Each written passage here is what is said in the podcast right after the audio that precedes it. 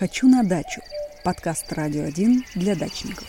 Дачный сезон никогда не заканчивается. Это уже аксиома. Ну а мы в нашем эфире продолжаем рассказывать э, всем, кому интересно, а, о жизни в садовых товариществах. Кстати, если вы потеряли вдруг информацию в нашем эфире, то мы собрали интервью с экспертами в подкасте «Хочу на дачу». Слушайте его на всех подкаст-платформах.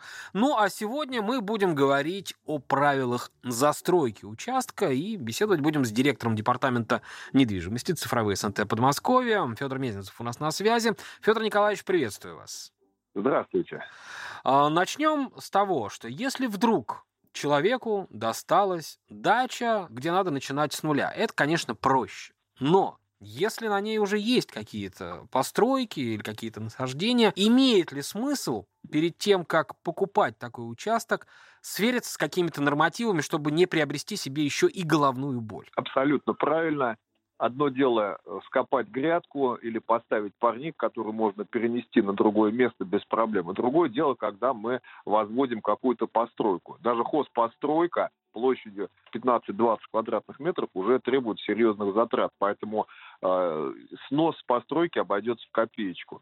Любой застройщик э, должен начинать с границ своего участка. Нужно обязательно обратиться к кадастровому инженеру, пригласить его, чтобы он в натуре забил колышки по углам участка. Как правило, участки в прямоугольной форме, форма 4 колышка должны быть.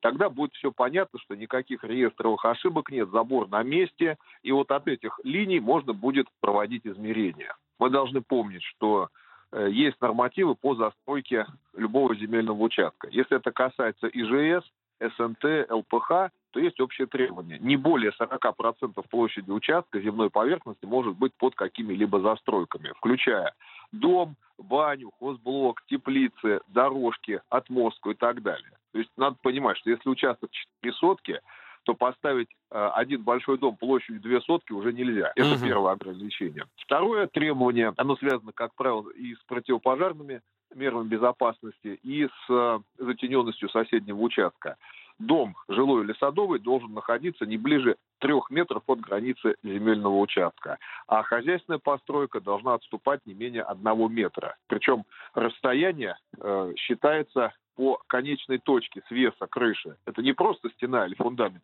а это вместе с крышей и вместе с отливами. Ну вот это очень, кстати, если... важное замечание, потому что я неоднократно наблюдал, что те же самые э, такие навесы для хранения дров, они, с одной стороны, далеко от границы, а крыша, по сути, прям по границе, и э, вся вода сливается на соседний участок. А это отдельная история. Э, постройка может э, отстоять и на 5 метров, но если вода с крыши льется на соседний участок, это само по себе уже нарушение. Оно не связано с градостроительной деятельностью, а связано с землепользованием.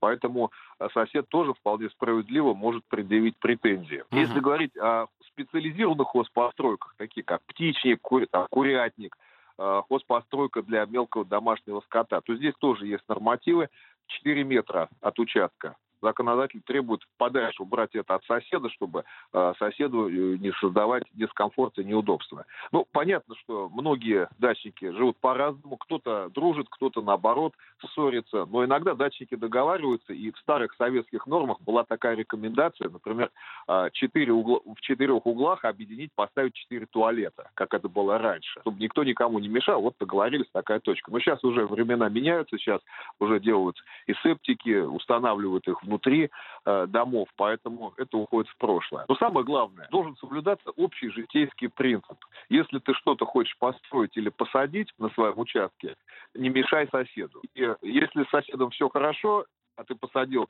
в метре от забора сосну, которая через 20 лет будет затенять половину его участка, вполне понятно, что с соседом э, придется поссориться или убирать эту сосну. А вот, кстати, э, Федор Николаевич, скажите, перед тем, как что-то делать, имеет ли смысл обсуждать это с соседями, если есть сомнения в том, что потом а, а, будет какой-то, не знаю, там, встречный X, какие-то претензии? Абсолютно справедливо.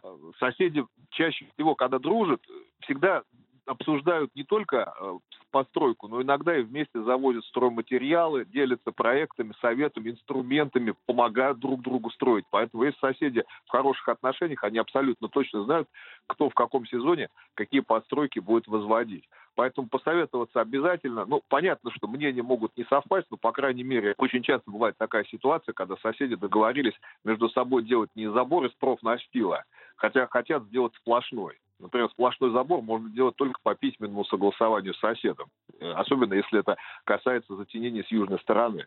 Соседи договариваются, говорят, давай посадим елки. Вот они межевые знаки забивают, чтобы э, можно было всегда определить, и сажают такую плотную стену из елей. Все прекрасно, оба довольны, никто друг друга не видит, но э, получается красивый забор. Вот такие договоренности э, помогают э, находить общий язык с соседями и избежать каких-либо судебных разбирательств. А вот отталкиваясь как раз от вашей фразы о хороших отношениях, обычно в хороших отношениях люди друг другу ничего не пишут.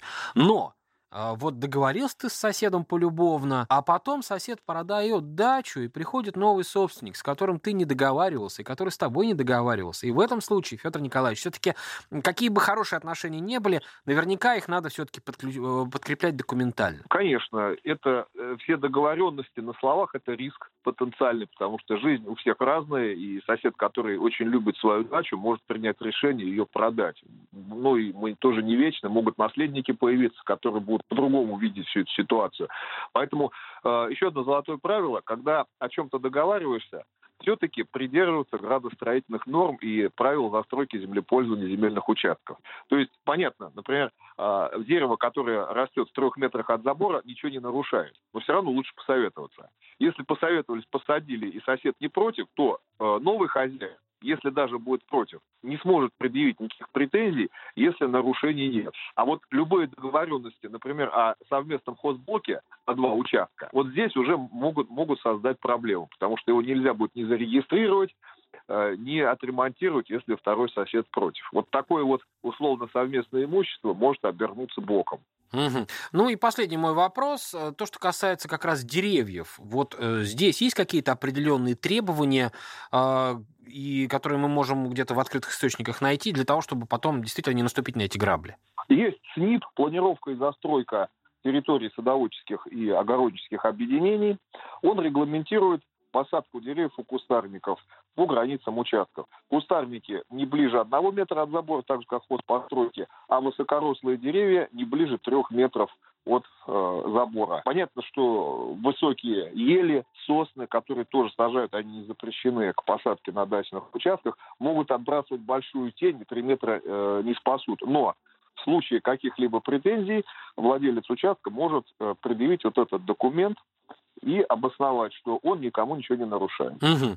И если э, вдруг выросло дерево э, с раскидистой кроной, и оно свешивает свои ветви на соседний участок, может ли сосед подстричь, так сказать, кронировать э, на своей территории это все? Или все-таки за этим нужно обращаться к хозяину соседнего участка, где это дерево растет? Ну, хозяева бывают разные. За такую подстрижку можно иногда и в глаз получить, угу. да, по-соседски. Ну да. Вот. Но э, тут два момента. Первый, если это плодовое дерево, то урожай по закону, который свешивается над забором соседа, принадлежит соседу.